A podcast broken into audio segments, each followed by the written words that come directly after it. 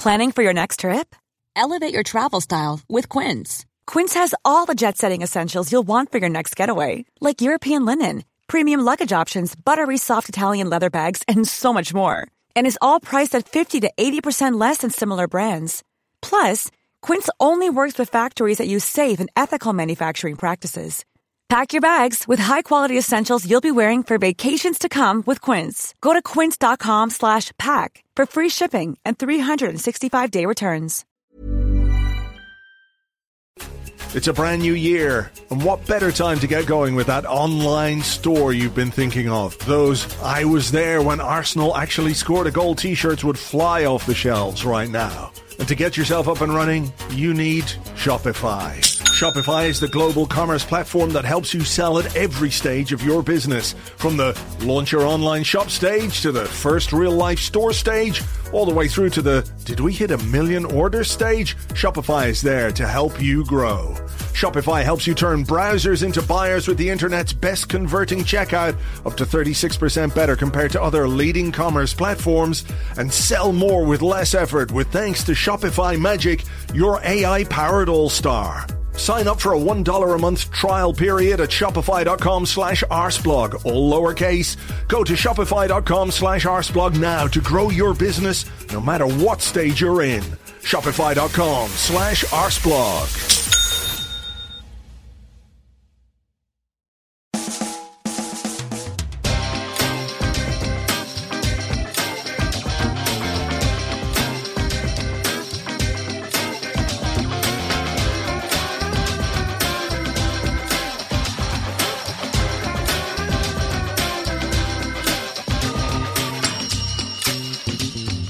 Hello and welcome to a brand new Arseblog Arsecast right here on arseblog.com. How are you? Hope you're well. Thanks for being here.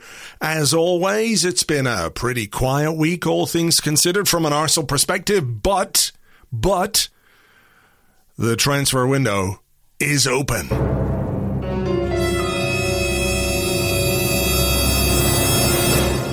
I was actually looking for something a bit more of a, a fanfare. Anybody out there do Duolingo. Do you do languages on Duolingo? You do your lessons and then you get the fanfare. You get when you do the uh, the exercises, something like that. But of course, I didn't want to rip off Duolingo because, well, you know, their icon is an owl, and frankly, owls are terrifying to me. And he looks cute and he looks cuddly, and he's teaching you Spanish or Italian or German or whatever it might be. But if you cross him, who knows what he might do with his his massive owl beak and his his long, muscly legs and his claws and those super sharp teeth and the dorsal fin. And I could be just getting my owls mixed up. I'm sort of amalgamating things, I fear, into the shape of an owl. Look, the point is the window is open and already it is fucking mental. It's crazy. It's gone bananas bananas. You know, as Arsenal fans, and look, I don't think it's just Arsenal fans. It would be unfair for me to say this is just Arsenal fans because it's not. It's football fans in general. But, you know, my exposure to fans of other teams is, is pretty limited. And the few people I follow on Twitter, etc., that follow other teams tend to be pretty sensible. But of course, within the uh, many Arsenal followers that I have, stuff gets retweeted into your timeline. You can see stuff happening online. And so my exposure to the craziness is, is pretty much all Arsenal related. So we've done stuff like track flights, and I think many people can do that. It's very easy, of course, because you just download the old Flight 24 or Flight Radar 24 app on your phone, and in a very normal, extremely normal way, in fact, you sit there and you look at all the flights that are taking off from an airport near where a potential Arsenal transfer might be coming from, and you see, oh, there's a private jet and it's taking off and it's heading towards Luton Airport. This must be it. Let's track the flight. But we've done that. We've, you know, gleaned information by following the friends, family, and sometimes even children of associated people, players, agents uh, on social media, whether it's Instagram or Twitter or Facebook or LinkedIn or whatever the hell it might be. People have also been able to identify a location based on the kind of plants and vegetation that are there there. We have tree experts and grass experts and even people who can read clouds. That's true. They can read clouds, cloud formations in pictures that could be identified based on the weather in a certain area at a certain time, uh, cross reference with other pictures and who knows what on Google Maps. Like it's all out there. It's all out there. But the transfer window was open just one day, and already we have taken this shit to a new level. A whole new level. NFL linebacker Micah Kiser, I think that's how you pronounce his name, sent out a tweet. Arsenal fans are extremely passionate, in brackets, insane. Please take your grievances with your team's management out on someone else. Sincerely, my Instagram comments and DMs. Thank you. Why has this guy been singled out? Well, he plays for the LA Rams. The LA Rams are owned by KSE. KSE own Arsenal. But why that guy? Why that guy in particular? Why is he the one that all those comments and DMs are being sent to? What do people want him to do? To march into the office of the LA Rams, demand to speak to Stan and Josh Kroenke and tell him, look, sort out the transfer business at Arsenal or I won't back your line or whatever it is that a, a linebacker does. They're kind of defensive guys, I think. Not a big NFL person.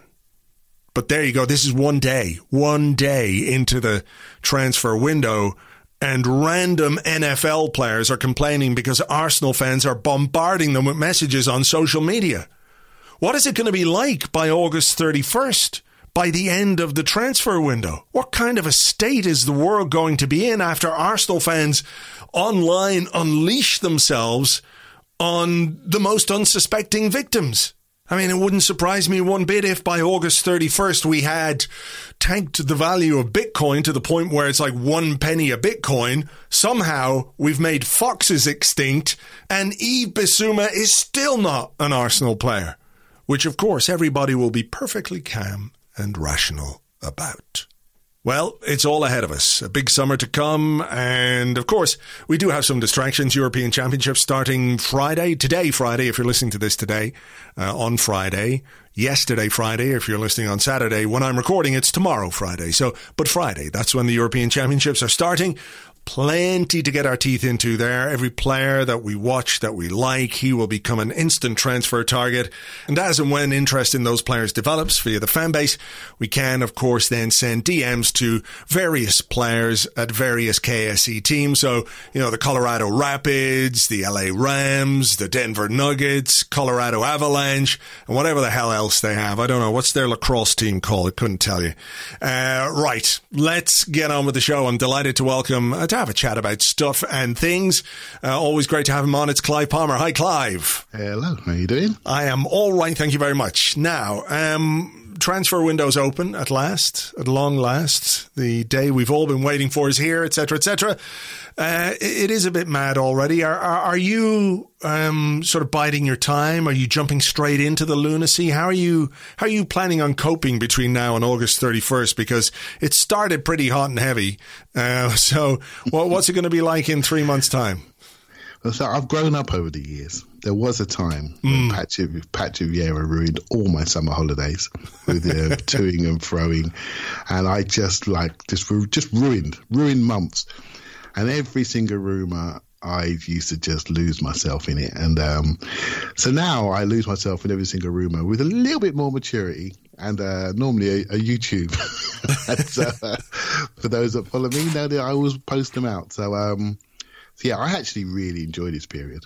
I really do. What, what, I think it's key. What is it about it that you actually enjoy? Is it the sort of the the speculation that you know how could you rebuild a team if you look at it you know like you imagine you're in charge and you think well how would I do this how would I do that is it about uh, you know knowledge or gaining knowledge of, of potential targets um, you know because there's a there's a line between um, you know healthy discussion of transfers and, and what the team needs and what might be good for us or what might not be good for us and some of the stuff, you know, where people are DMing NFL players because of Kroenke, you know, I mean, so you know, what is it about this period that you actually enjoy? Is it the, the sort of um, the hope in yeah, a way? I think it's the. I'm I'm a bit of somebody that loves organisational change. So this is the time when we change stuff, Mm. and um, and we've been ready for this change for a couple of years. And um, this is the time. I think COVID slowed this down, and now it's here. And now we've got a lot of work to do. So I find it really exciting. When we lose a, a said target that we went in for, then the, the reaction to that is a little bit um, interesting, shall we say? But one thing I absolutely know for certain, it whatever happens, there is not a shortage of talent out there. There really isn't.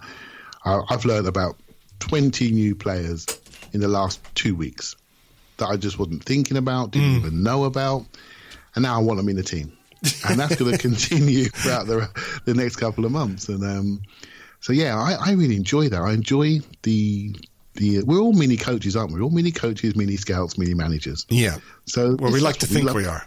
yeah, we're fans. We love. We Yeah. build. We pick a team. We know exactly what to do.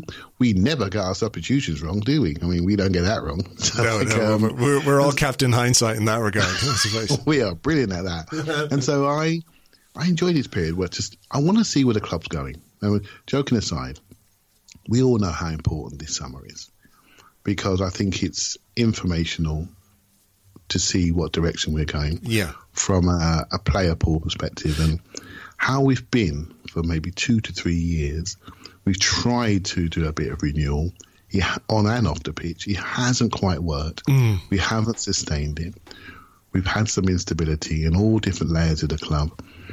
And now we're looking to renew again and remove some of the senior leadership on the pitch, not just off the pitch. Yeah. And um, and I think that's going to make it totally refreshing for many of us. And um, so, yeah, so I'm excited about that. Yeah, I mean, I I think you know whatever you think of what last season was, whatever you think of Mikel Arteta, or whatever you think of Edu, and everyone has their own opinions, and they vary across the fan base. So, you know, I'm not telling anyone what they should and shouldn't think. We can all think what we want.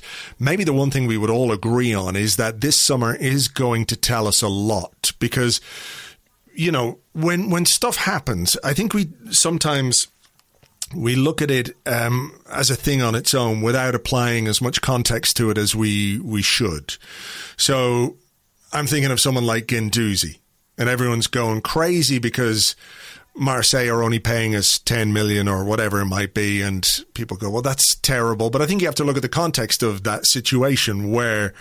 You know, uh, Guendouzi is where he is because of what happened with him, and maybe it's something we could have done better. But at the same time, if all we've got is a 10 million pound offer from Marseille and nobody else is bidding, sure, we have to take some responsibility for that. But it's not as if there are countless other clubs out there knocking down the door for someone like Guendouzi, right? But, but this summer will tell us a lot about the capabilities of uh, Edu and Arteta to um, identify players, how how how they can potentially attract players because we don't have Europe. We can't sell them on Champions League. We can't sell them on Champions League bonuses. And, you know, players love their money. And I'm not saying that's their only motivation, but 38 game season, you know, if you've got six Champions League games and potentially, you know, four more, six more if you're lucky or, or better, you know, that's that's a really enticing thing. I mean, there is this project to sell them on. So what they do this summer will, as you say, give us a real indication of of how they're going to operate and, and what way they're going to operate. And I think what we're looking for is something different, right? Something new, something innovative, something that's not quite the same as what we've seen. I mean, could this be potentially the most left field transfer window that we've seen in a long time? I I've got a funny feeling it will be, and okay, I'm I'm generally an optimistic person, right? But hmm. you know, from a football side of things, I, I support the players, I support the club, but as you well know, there there's a, a game being played by Liverpool, Chelsea, Man City that we can't play, hmm. right? So we are not technical enough, we're not dynamic enough, and that's it. We- And we know this, we know this, and so we need to change it. We need to change it. We need to run with the big boys. We need to play with them. That means we need to change the dynamics of the team. It's not just physical, it's about your agility, how you move, the intention to play, the courage by which you play, the bravery by which you play, the hmm. forward thinking, the forward direction by which you play. If you do these things and have people in your club at the right stage of their football development, people that got something to do, something to prove, mm. not people that have been to a bigger club that are looking to come back to play for us because it's in the right city. That is not. Yeah. That is not how you build culture. That is not how you build a high performance environment. You need people at the right curve, curve in their career. And it's not just their ages. Yeah. It's their career development. And we've all had jobs in our life, and we've all, had, and I always say we have those prime working years. And those are the years when you will work 14 hours a day. Those are the years when you will do anything you can to get the money that you need to support yourself or your family. Mm. You have your prime working years. And we need players at the right stage of their careers to actually come to Arsenal and say, yeah, I want to do something here. And I think understanding player motivation is very important. It's not just about your FBref stats, right? It's not just about that. It's about where you are as an individual alongside your technical and physical and um, skills, which we all know and debate. Mm. Right? So um, I think as a as a management, Arteta's at that stage in his career where he needs to do something. You know, mm. everything is in front of him. His whole next career is in front of him. And he needs to think about that when he's bringing some players in, think about where they are in their curve. And, and there's a couple that maybe he hasn't done so well in the past, but there's a couple that he has done really well with. And um, I'm interested to see the type of player he brings in in the next few weeks. That is going to be really interesting to me because, you know, they're.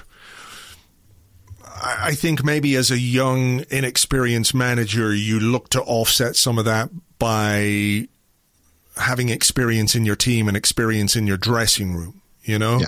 And I think it's pretty easy for Arteta, who's only retired as a player a few years, to look at certain individuals in the you know who who have been in the team and who he did put a lot of faith in um, to some extent or another because he's not too far removed from them in terms of age and he thinks maybe well look when I was at that age this is the kind of person this is the kind of player I was this is what I think they can bring. And there is inherent risk in, in any transfer, in any uh, you know, deal that you do and how you build your squad, etc., etc.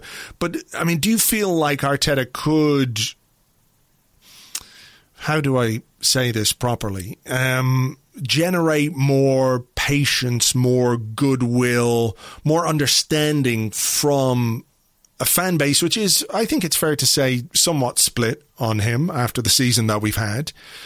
Yeah. If he were to do the kind of deals and bring in the kind of players this summer that suggest at least a medium term strategy is in place rather than sort of chasing your tail, desperately trying to hang on kind of signings that we've made to get ourselves back into the Champions League as quickly as possible. And what they've done essentially is push us further away from the Champions League. We we yeah. we brought in certain individuals because we said, well, we think we have the bones. If we can just add a bit of experience, you know, we should be able to get ourselves over the line. And what that experience has done is is sort of helped us help is the wrong word but i think it has contributed to the stagnation so if you yeah. bring in players of a certain profile this summer which suggests okay we're going not young young but young-ish you know not 18 but maybe 22 23 those kind of ages where they're heading towards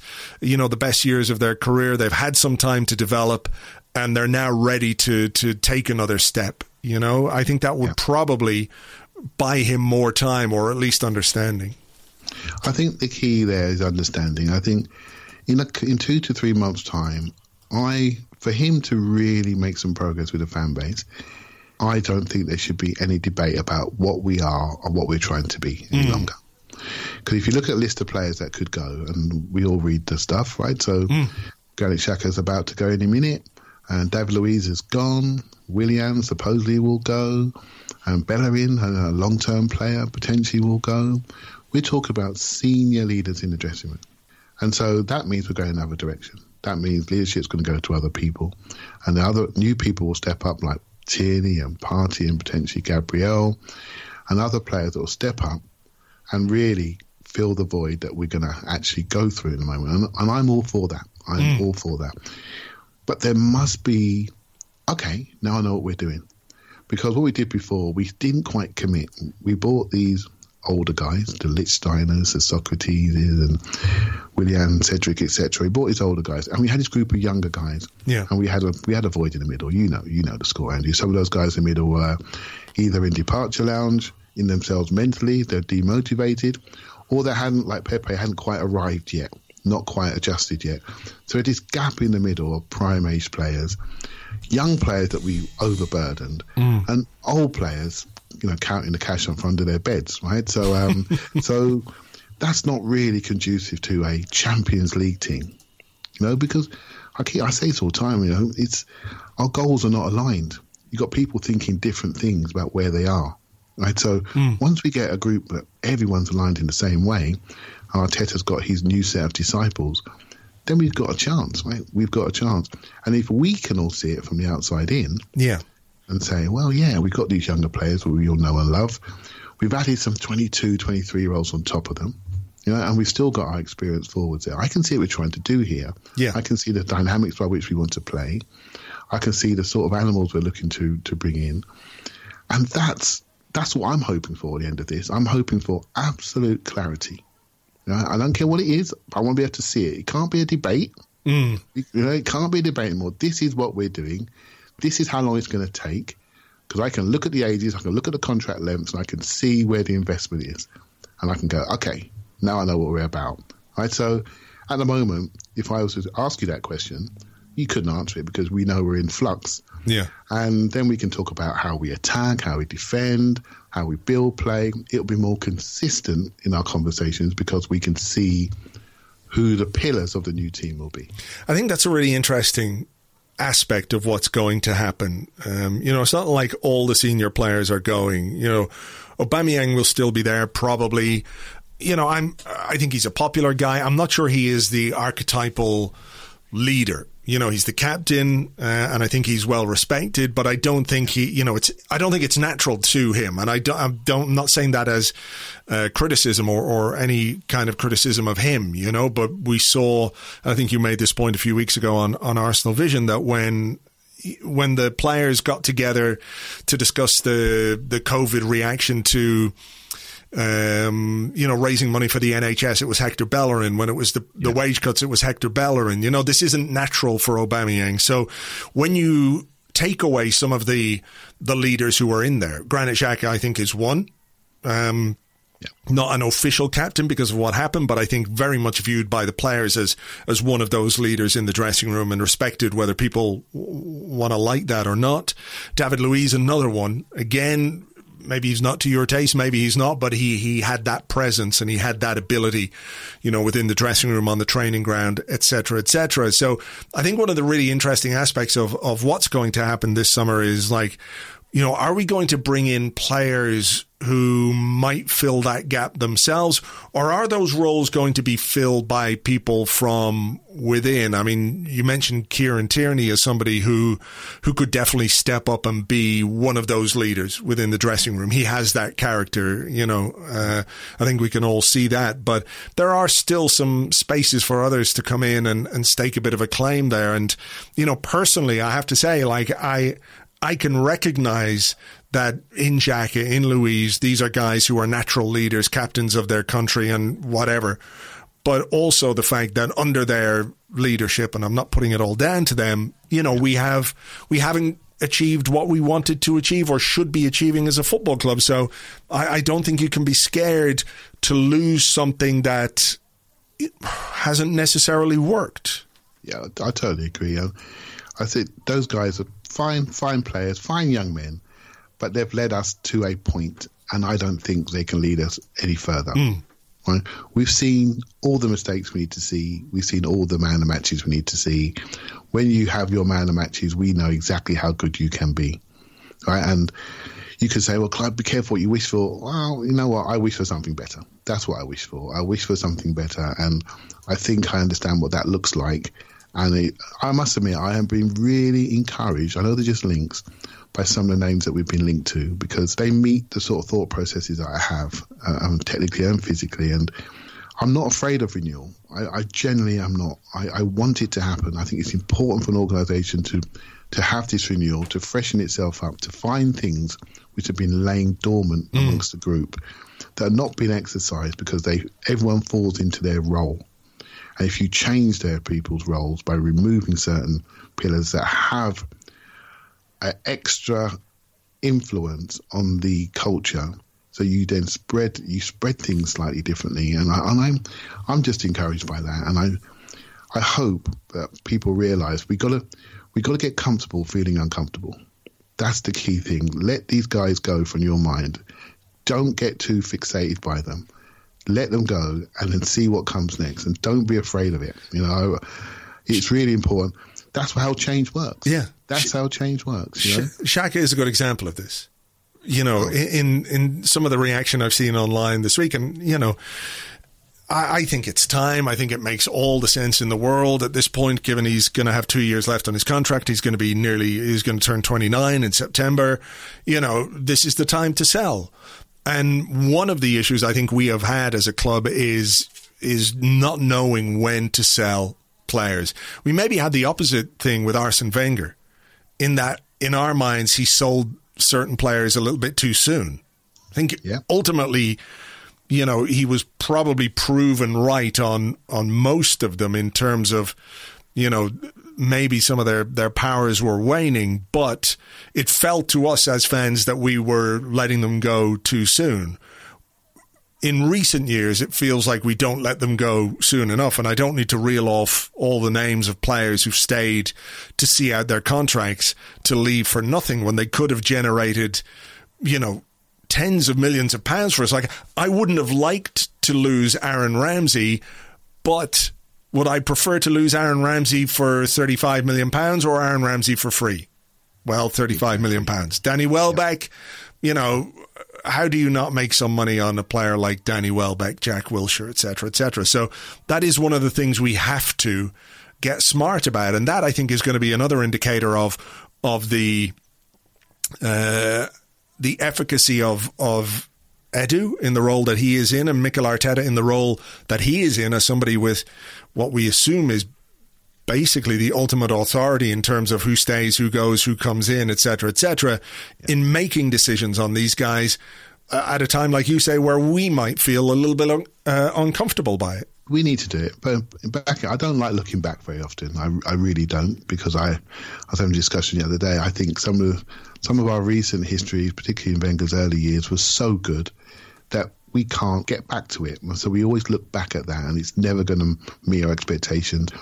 I, I try to look forward as much as I can, but there was a time that every time we sold a player, it was a year too soon it was heartbreaking to see him go. Okay, Man City stole them, or um, we, we took them took them abroad, etc. But looking back, that's exactly how it should happen. If a player's going like Xhaka and people are debating his his quality, this is good. Right? The the price may not be what we all want, but it's better to have him sitting there too long. We watch his decline on our books, and then watch him get to a point in his in his contract length, hmm. and say, you know what, I'm going to stay here now, and I'm going to prepare my next move, and Arsenal will pay for it. You know, and Yeah. if they want me to go, they're going to have to pay me off. That's where we have been. That's what Arteta had to do at Christmas. And that's what we've done in January. We pay people off. There's probably still a couple to do yet still. And that is not healthy. You can't build anything forward thinking with that No. those type of people around. And and so you have to be smart. And I, I'll give an example. I don't like using other teams as an example, but when people want to get you out of their club, they treat you terribly. There's a young player at Chelsea, Tammy Abraham, good player, was doing quite well, deemed not part of their squad, deemed not part of their team. He's he was an England international. He's not even getting in their squad on their biggest games. They have told him the message is you're not part of this. There's none of this fancy dannying about saying, well, you know, we're not sure we're going to play here, play there. No, you're not playing. You're not playing. The message is absolutely clear, right? And so it's up to him what he does, but it's absolutely clear. And that's when you don't have people squatting around the club taking money and actually just not helping us going forward. We're not getting any money back. Hmm. And some of these players, they, they con us, Andrew, I'm afraid, mate. They they con us and they say, oh, we love the club, we don't want to stay, blah, blah, blah. With contract, with this, contract, that. Nah. The club offers them contracts. They don't want to take them. They want to manipulate the situation because because of avoiding our leadership and maybe some absentee ownership, etc., they feel as though they can. And they have done, and that is down to us. That is down to us and how we manage them and how we manage situations. So hopefully with new employee, like Richard Garlick, for example, that will sharpen up mm. and we will not be taking the mickey out of and um, and we can we can develop something that we can be a bit, bit more proud of because I'm not very proud of some of these actions. Yeah, no, I think that's I think that's fair. And the one thing I would say about it, you know, looking back, I don't know that you can properly fix what's wrong or what you've done wrong unless you do look back. I I know what you mean about looking back and thinking we have to replicate this or this is what we need to do. But you know, just in terms of self reflection, um, you know, or self assessment or however you want to call it, um, I, I, do think it's important. What do you make of the fee for for Xhaka? Like they're talking somewhere between eighteen and twenty million euros. Again, I, I, feel like there's this weird thing where we expect players that we don't like to be sold at the very top of the market, despite the fact we don't want them anymore. We've made it very clear we don't want them anymore. And we view them as flawed individuals, flawed players, error strewn Egypts, whatever you want to call it. But when it comes to selling them, it's like, well, no, we need, you know, we must get 10 million more than that for this guy that we don't like. You know, it is a yeah. bit of a strange one. I understand the need and the want to maximize revenue, but I, I, also think there's a need to be realistic about what we can generate for, for some of the players, particularly the ones that I think everybody knows we want to, we want to move on. Yeah, I, I think, um, I'm not, I'm all right there, Andrew. To be honest, I, am all right. I think there were opportunities to sell some players last summer, and we held on for ones and twos, millions, and I, and we've we've not done anything with it. And mm. Ainsley Maitland-Niles being one potentially. And there are rumours of Lacazette, there are rumours of Eddie and Nketiah. There's a few rumours out there. I'm not sure what's true, but my feeling is, you know, we maybe held on for too much money in the market, which really wasn't positive. Mm. There was a KPMG report out the other day talking about the wealth of the top 20 clubs in in the world, and every one of them have lost 80 to 100 million. So, and, mm. and we expect them all to go and spend 300 million. You know, so there is going to be some sort of market contraction. The problem is, though, every time we go to sell a player, the price looks low. When we go to buy a player, the price seems right at, back at the old market level. Yeah, uh, which I find really frustrating, considering we're not in Europe anymore. We're just a mid-table club, so like I find that really frustrating. But I think, let's just say these are just rumours at the moment and these things need to settle down. And I'm hoping that we're smart enough negotiation wise that we can get the price that we need. But I'm okay with these selling prices. What I'm not okay with is stagnation. And, and that's I think they've finally realised they cannot afford to stagnate any longer. Yeah, well, yeah, yeah. Everyone's getting fired if we continue to stagnate. I mean, that's that. I mean, that's the reality. You know, if it's yeah. like this next season, we need a new manager. We probably need a new technical director. So you know, um, and this is it. Yeah. You know, what needs to happen this should this needs to be a no excuse environment. Let's be honest, mate. We'll be on podcast for the start next season, and we know do well in the first five games. It's going to be uproar. Yeah, gonna be uproar. There's there's no Europe to worry about, so less midweek games. I'm expecting 38 cup finals, and I'm expecting our manager to fix all the issues that he had last season. And I expect a whole new set of players. Not much then. and they all better be good on day one. and they can't yeah. block the path for the younger players. They can't do that because yeah. we love them, right? So, um, and that's where we are. And I, I say that flippantly because that's where fan expectations are. Now, this will settle down and they have to manage us with clear messaging, but it can't lack clarity, this messaging this time. It, it really can't. It's now or never because, you know what, I will not be standing in a corner defending Arteta if if this doesn't work out this year, and nobody will. We're talking no. for Christmas, we're talking changes, aren't we? Yeah, for sure. And look, I, again, I come back to context. I think there's a lot going on, and there has been a lot going on at Arsenal and in the world, which has, you know, provided some kind of cover for Arteta. You know, there's no two ways about that. But this is the moment of truth. This is the summer of truth. And next season, you know, is the season of truth for him. Um, you know, in terms of this job, I don't think this will be his last job or anything like it. But, you know, progress, we have to see progress. It's, it's simple as that. If we don't see progress, you know, um, regardless of what we do, I mean, we could we could all be sitting uh, at the start of the season hating what we did We could hate it, but if it works, if it works, then that's that's the only metric that really counts. You know what I mean? Yeah, um, exactly. So you know, we we go and see what um, we got we got a way to go yet. We we got. I'm, I'm sorry to say to your to your listeners, we've got uh, we've got more feelings of loss, doubt, and discomfort coming up.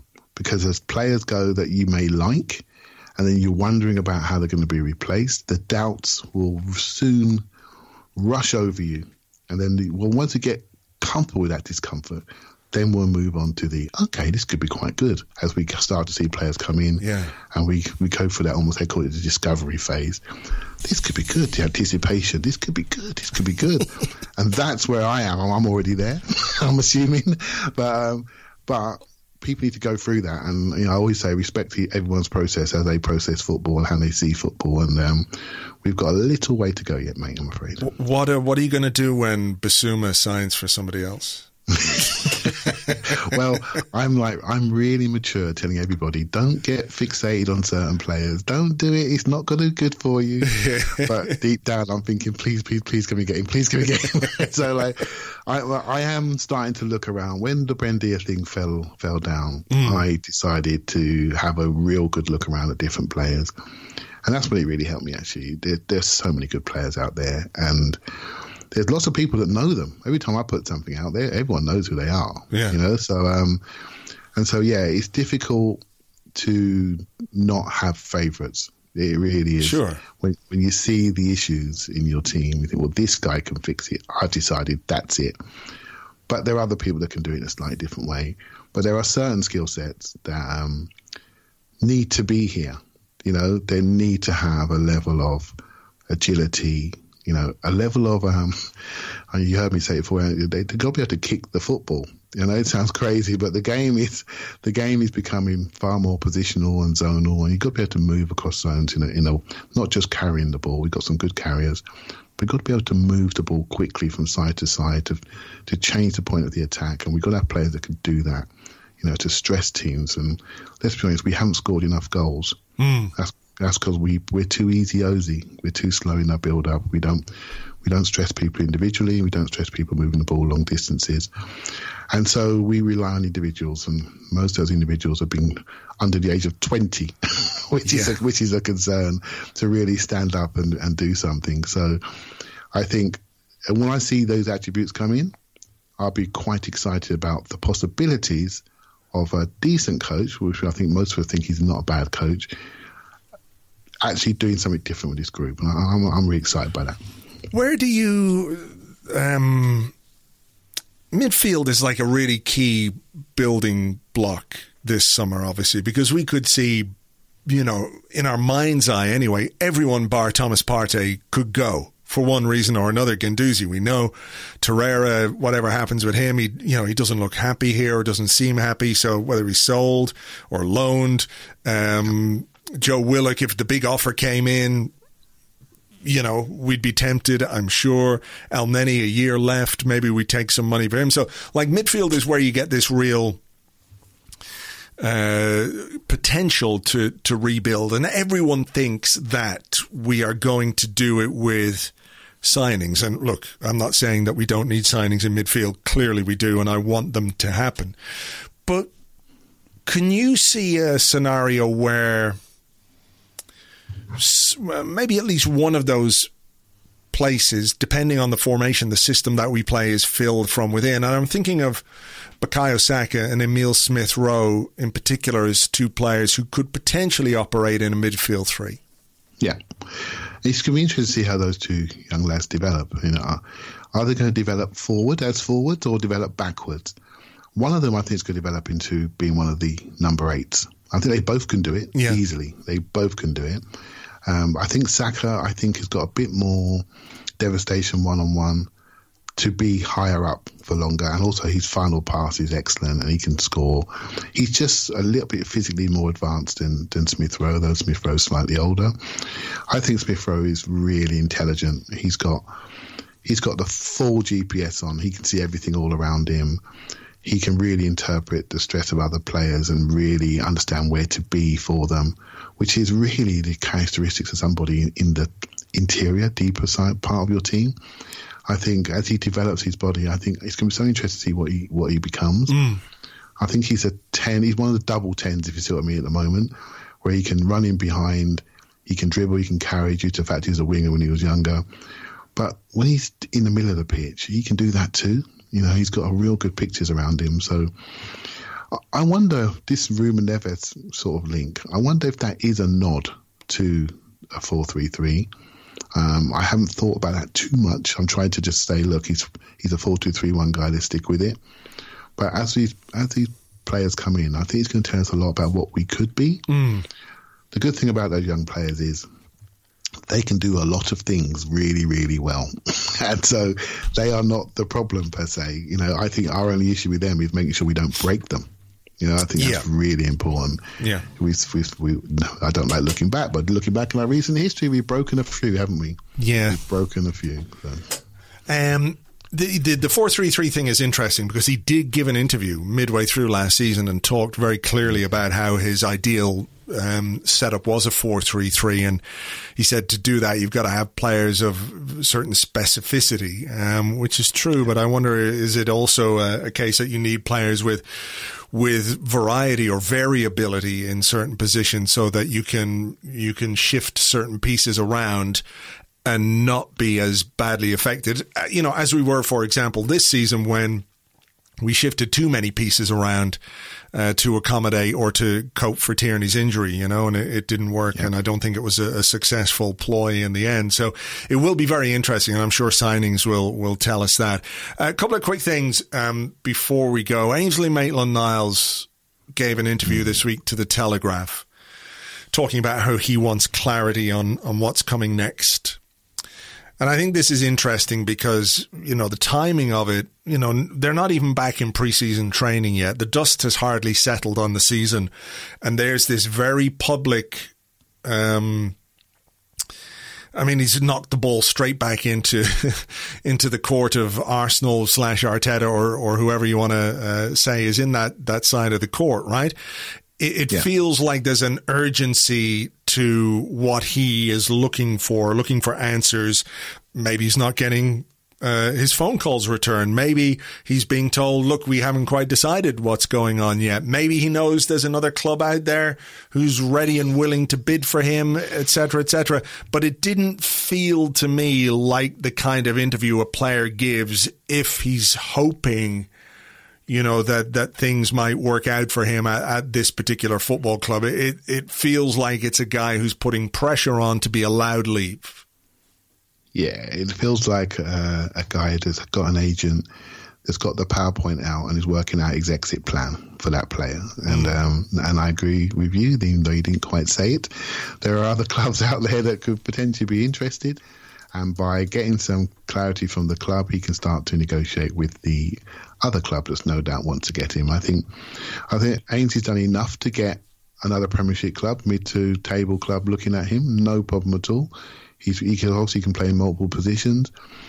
I I feel as though he's just trying, like many young players today, they're not accepting anything but fast track playing time.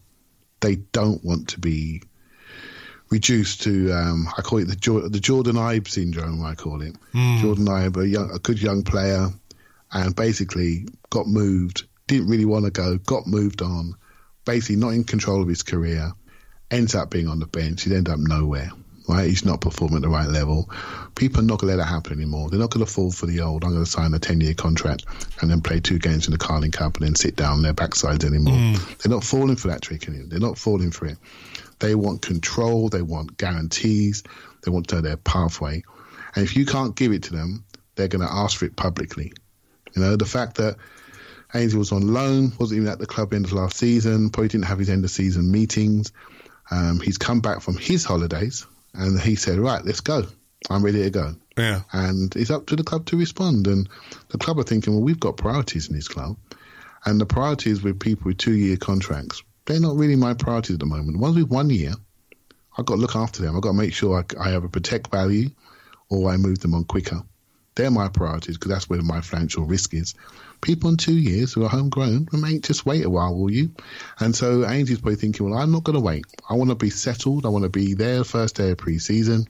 What can we get going now? And that's just the public business dynamic mm. we're going to see a lot more of. And like I said to her earlier, Andrew, we've got to be comfortable with this. It's not comfortable seeing the club sort of drag through the back pages, but more of this is coming because people care about their careers massively. Mm. You know, I always say with uh, football, it's like dog years. Just imagine every year is like seven years. You just got to. It, it's it's massively important. We cannot afford when you're a young player to waste time. It takes a long time to get to this elite level, and you're, you're only there for a short period. And you've got to maximise it. So I see it from the player's side, and the club will respond in time. Mm. And um, and no doubt he'll find another club for him. And um, and good luck to him. He's been successful for Arsenal. He hasn't cost us anything. He's played 100 plus games. And we'll get our money for him, and we move on. No problem. Yeah, I mean, I think this is a this is another for a club like Arsenal right now with the financial challenges we have. I think this is another little test for Edu or or yeah. Richard Garlick or you know whoever is in charge of doing these negotiations with wherever Ainsley Maitland Niles ends up you know, this is a young academy guy who's grown up at the football club, gone on to play 120 odd games, gone on to play for England, helped us win an FA Cup. Yep. You know, this is where it becomes important to maximize what you can get from your academy players. Some of them won't get you buttons, but players like him who get to a certain point and then move on, a bit like Alex Iwobi to an extent. Yep you you have to get as much as you possibly can from that because revenue from your academy is going to be hugely important for Arsenal. You know, I totally agree. I totally agree, and probably a, one just as interesting is Joe Willock, isn't he? Yeah, yeah, yeah. I mean, uh, if you put your the four three three bit back into the conversation and think about what he can do in the four three three, and what he has done recently, he's li- he is literally the Premier League Player of the Month. I mean, he mm. he's proven to be that good, and so four three three opens up a career for him that maybe wasn't there beforehand. You know, yeah, so. Yeah, yeah. And then you make a choice, don't you? You say, well, you know what? I've got two young homegrown players, and I'm going to lose one, and I'm going to keep one, and I've got a system here that allows me to get them, get them game time. Yeah. So the four three three will help some of our younger players keep the distances nice and close, allow them development time, and then we've got to make sure we have the right fours at the top end of the pitch, which I'm sure we will try to, we'll get to over the summer. Yeah. But yeah, I think I totally agree with you about the academy and its role. But when there's a moment to move a player on, then you've got to take it you got to take it, and um, I think that's going to happen to Ainsley. I think so. I think the Joe Willock one is is is not quite as cut and dried. It's no, really it's not. not. I don't envy them that one. You know, if the big comes no. in, like and like realistically, if a big comes in from Joe Willock of thirty million, who's it going to be from? It's probably going to be from a club that's more or less in the same bracket as we are, right? Yeah, yeah. If it's coming from a club that's bigger and better than we are, why are we selling? To that club. You know what I mean? What does that tell us about what we need to do? I'm yeah, not saying that's what's going to happen, but like if it did, like for example, everyone's talking about, ooh, Leicester. Look at the way they buy players. Look at the way they identify talent. Look at look at how they do it. They're so smart. They're so clever. We need to do what Leicester do. If Leicester come in with 30 million pounds for Joe Willock, do you not think, hmm, actually, maybe we could find a way to use this guy? I, I raise you Aston Villa. Yeah, right? yeah, so yeah. Aston sure. Villa stick him, Grealish, and Buendia behind Ollie Watkins. I'm suddenly not laughing at that anymore. Do you see what I mean? That yeah, looks yeah, pretty yeah, good, isn't it? That that front four diamond looks nice, and so we have got we've got a job on with Joe Willock. He's got to he's going to have a good career, no doubt about it. Arsenal or not, he's going to have a good career if he finds the right technical fit for him, and and if he goes to a club like Villa, Leicester, I mean, this is gonna mm. that will hurt. We will feel a sense of loss because we know that systemically they could maybe really use him to their advantage. At Arsenal, we are we tend to like the Smith Rowes and the Sakas a bit more. We understand them technically. We we look at things like past stats and we look at those things. But there's always room for a guy who's a tearaway who's going to get you goals. You know, may not yeah, be yeah. technically brilliant, I mean, for many people, Aaron Ramsey's a hero, and he was a goal scoring midfielder, technically 50 50, but wow, when the moment came, it's in the back of the net. Twice right? so, in FA Cup finals. And, so, and um, people will not have a word said against him, right? So people, goals are important. And we're about 15 to 20 down on where we need to be to get where we need to get to. So mm. that decision on Joe Willock is going to be a key one, really is. Final thing. Um, there's a lot of talk this summer about Arsenal being interested in a centre half. And all the ones we've been linked with so far uh, appear to be right sided central defenders. Yeah. Pablo Mari and Gabriel appear to be the, the, the safe options, the, the the guys on the left, and we've got Rob Holding on the right, and we've also got William Saliba coming back uh, from loan, and and the word is that he is going to be assessed during preseason, um, as if you know playing half a season for Nice uh, isn't something we should be assessing. But look, I'm sure they're I'm sure they're taking that into account. Absolutely. Can we, in a season when we're um, looking to trim the squad a little because we, we can't have the kind of bloat we had last season with 30 odd players in the squad, particularly as we don't have Europe, etc., etc. We're looking for a smaller core of players. Can we have five central defenders? And if we're going to bring in a right sided centre half, and I know it's very early and we're dealing in the realms of speculation, what does, which one do you think is going to suffer because of that? Is it going to be Rob Holding, who signed a new deal last season, or is it going to be William Saliba, over whom there appear to be quite a number of, of doubts? I mean, I, I I, I like Holding in that I think he's a he's a really decent backup central defender. That's the the yeah. level of backup central defender we need. What we need is the guy who can take us to the next, well, central defenders don't necessarily take you to the next level unless they're, you know, Van Dijk. And, you know, there was a, Van Dijk was like the icing on the cake to a certain extent with, with Liverpool, you know what I mean? But, yeah, um, I do think in basic terms, the right sided centre half is an area that is open to improvement, and it would help us considerably if we could get uh, a, a, really good player in there. So, do, do, you worry a little bit about Saliba and what, what our pursuit of another defender might mean this summer? I do, and there are some rumours that I can just brush off, and and there are some that really concern me because when we bought this player, we become invested because we've actually bought him, right? So, um, mm. so we YouTube him to death, and we see this guy just looking wonderfully Rolls Royce like, and what's not to like? Then he comes to us, doesn't quite make it, um, really hit by injury and COVID, and maybe not being in the right condition. We mess up his loan. We mess up our relationship with him. He goes out on loan, does really, really well. Now, for me, he should come back. He's got three years of his contract left. He should come back and he should play. But I suppose when you read the words, he's going to be assessed. Mm. It, I, I'm not feeling the love, Andrew. I'm not feeling it. You know, no. I'm not feeling that the club has really put him on a pedestal.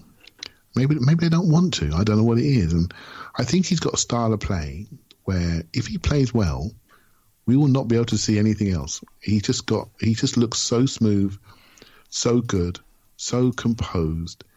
He receives the ball, carries the ball. He's exactly what we need on paper. You have your central defensive block in a Gabriel, somebody who's a mm. man on man, Keown style player, really tight, really aggressive. And the other guy is going to be a possession centre back. And David Luiz played that role. We flipped him over from left to the right and his ability to switch play, carry the ball out, not so much carrying when he's a bit older, but he used to carry the ball out when he was younger. And he's got to be comfortable in possession. He builds our play, and we all know that's really important to how we build up now. Saliba has got outstanding passing statistics, and he he's on paper he is it. Mm. But some somebody somewhere, I'm just getting the feelings that he's not as loved by people inside the club who make these technical decisions as he is by most of the fans. And um, so I'm hoping he comes back from preseason, this time in the right condition. When you're on holiday, mate, don't get the extra chips. Just sit there. just do get get the get, get the, the salad. salad. Come back. come, don't do what I do. Get the salad. Come back in shape, and really, really make sure you're winning all the races in preseason and you can't be ignored. Mm. And that's what you've got to do as a pro. You've got to say, okay, I see what you're saying. I'm going to come back this year and I'm going to show you lot.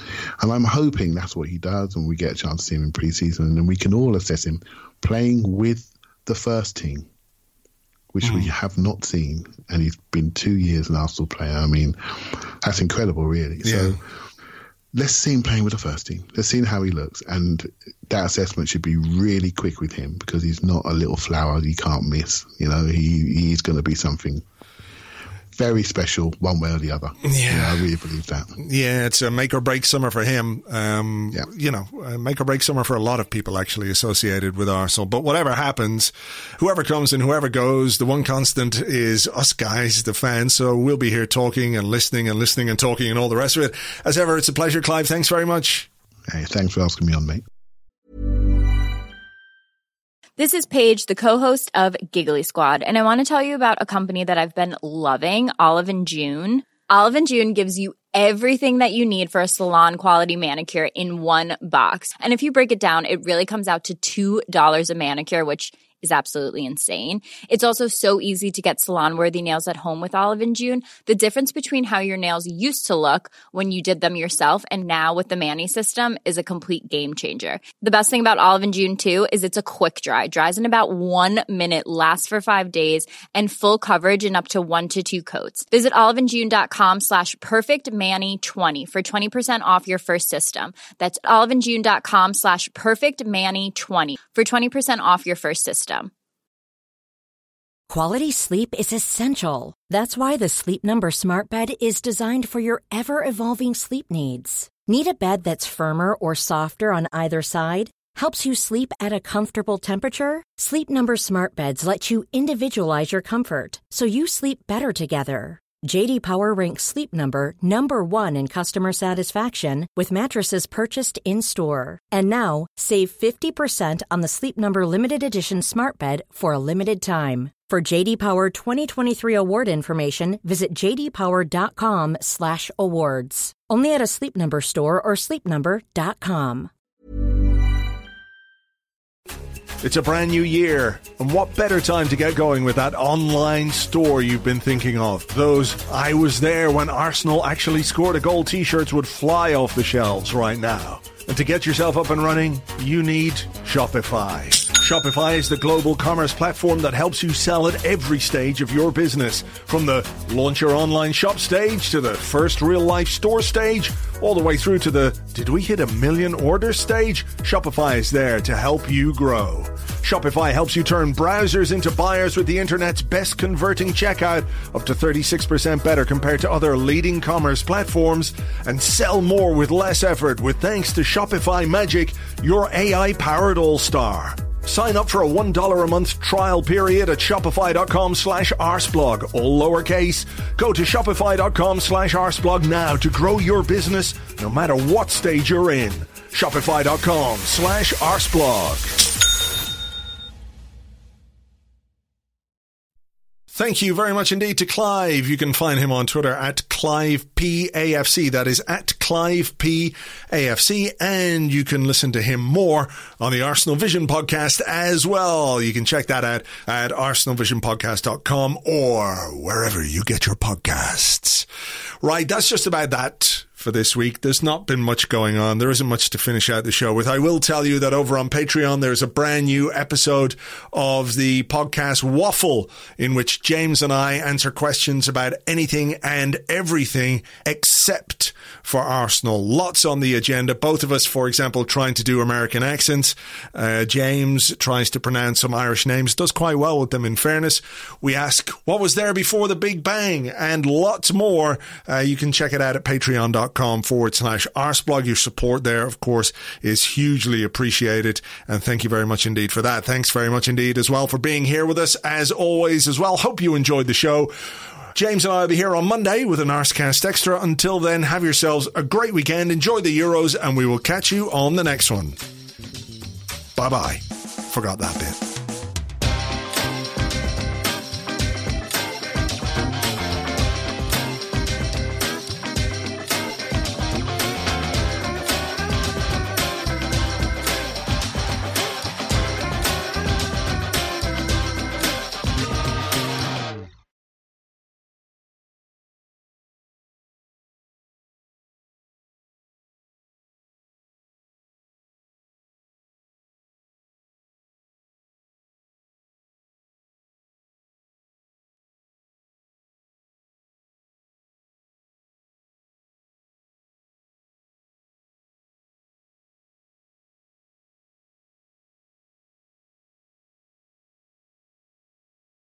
Oh, it's also very exciting. I know what's happening. I'll tell you what's happening. It's really, really exciting. Okay, so Edu, who's the technical director, he is in Portugal. You know who else is in Portugal? That's right, that player is in Portugal. But are they in the same place? Maybe, maybe not. But I looked at the picture posted by his agent on the Instagram, and on the Instagram there's a tree in the background. And if you zoom into Edu's picture, there is a tree that looks exactly, almost exactly the same as that tree. So if they are in the same place, the same location, chances are that they're there to have a meeting. Now, on top of all that, we know that the player has just got a tattoo, the big number one on his arm. So, what is the first letter of the alphabet? A. One A. What starts with A? Arsenal. One A. Arsenal. It's also very exciting, really, really very exciting. And I tell you another thing that makes us think that this is a thing that's going to happen. I was sleeping at the airport last week because why not? To sleep in the airport, you never know who you might see coming through the airport. And lots of people came through the airport. There was a flight which came from the exact city of the club that this player plays in to, can you guess? That's right, to London. Now, somebody told me that there's a flight every day. More than one flight every day, in fact, but it's too much of a coincidence when you take into the tattoo with the one A. One A. A for Arsenal. And Edu and the tree, it's all happening, and I swear I think this is going to be the biggest transfer of the summer. What do you think? Well, I'm thinking, uh, who the fuck are you? And how'd you get into my house? Can you untie me now, please? Uh, no, no, I don't think I will do that because. Uh, it's time to eat. When you make decisions for your company, you look for the no brainers. And if you have a lot of mailing to do, stamps.com is the ultimate no brainer. It streamlines your processes to make your business more efficient, which makes you less busy. Mail checks, invoices, legal documents, and everything you need to keep your business running with stamps.com. Seamlessly connect with every major marketplace and shopping cart Schedule package pickups and see your cheapest and fastest shipping options from different carriers with rates up to 89% off USPS and UPS rates. And with the Stamps.com mobile app, you can take care of mailing and shipping wherever you are. Make the same no-brainer decision as over 1 million other businesses with Stamps.com. Sign up with Code PROGRAM for a four-week trial, plus free postage and a free digital scale. No long-term commitments or contracts. That's stamps.com. Code program.